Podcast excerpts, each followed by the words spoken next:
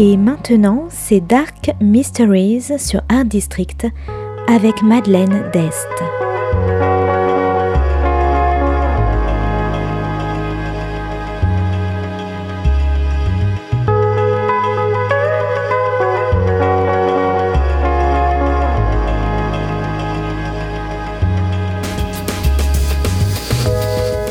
Welcome to Dark Mysteries, a book review show devoted to crime, mysteries, thrillers, and the dark side of human nature.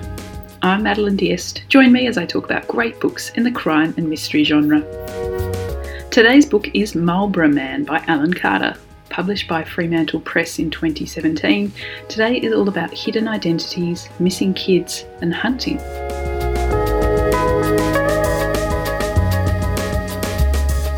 Sergeant Nick Chester is a new arrival to New Zealand and the Marlborough region. After a somewhat successful undercover investigation in his hometown of Sunderland in the UK, he and his family have relocated to New Zealand with a new surname, but not a new job.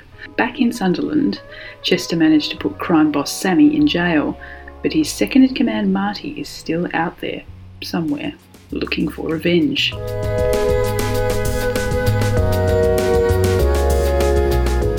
Now, Chester is settling into his new job as a local cop, and with his partner Constable Rapata, investigates burglaries and issues speeding fines. Normal stuff. Until a kid goes missing.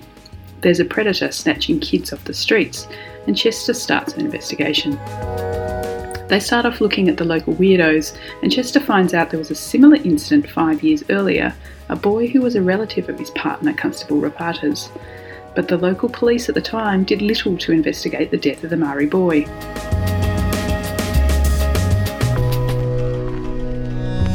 Chester starts digging and is also chased off the trail of one of the local businessmen by his boss. And then there are threats made against Chester's family, sending his reluctant wife and mentally disabled son into police protection, while Chester stays in the house to fend off the attack. But then, as he delves deeper into the missing boys, Witnesses start dying, Rapata's cousin has strange visions, he drunkenly cheats on his wife, and there are reports that Marty is on his way having passed through Bali, and then a third boy goes missing. Now, Marlborough Man is a tightly packed thriller with so much plot squeezed into a book of less than 300 pages, and yet it doesn't feel rushed at all. Chester has an awful lot on his plate, dealing with his past and the men after him for revenge, his current investigation, annoying everyone in town, and his failing marriage. He realises the pressure he's putting his wife and his son under, but he still can't let the investigation go. His wife Vanessa is feisty and sexy. She loves Chester fiercely and wants to support him, but there's only so much one woman can take, and she lets him know it.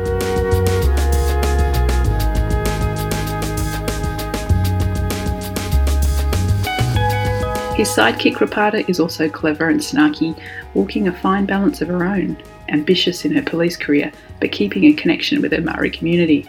As Chester investigates her dead nephew, he's introduced to her world of Maori culture funerals and wakes, spirits, rituals, and traditions, and the blurry line between the worlds.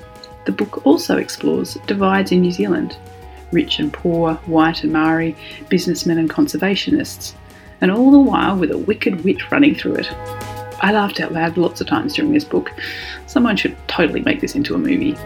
Oh, and the Marlborough landscape features heavily, with lots of beautiful descriptions of hills and clouds and breathtaking views, with some added jokes about hobbits.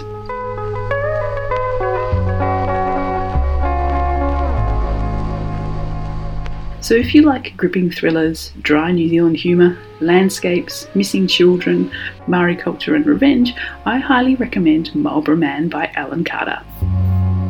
Thanks for listening to Dark Mysteries. If you have any feedback or want to say hello, you can contact me at Art District Radio by email at mde at artdistrict-radio.com.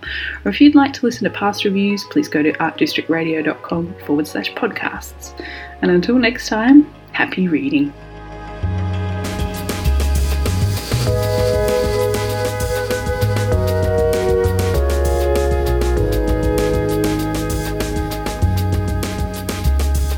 C'était Dark Mysteries sur Art District, la chronique en anglais de Madeleine Dest qui nous vient directement d'Australie.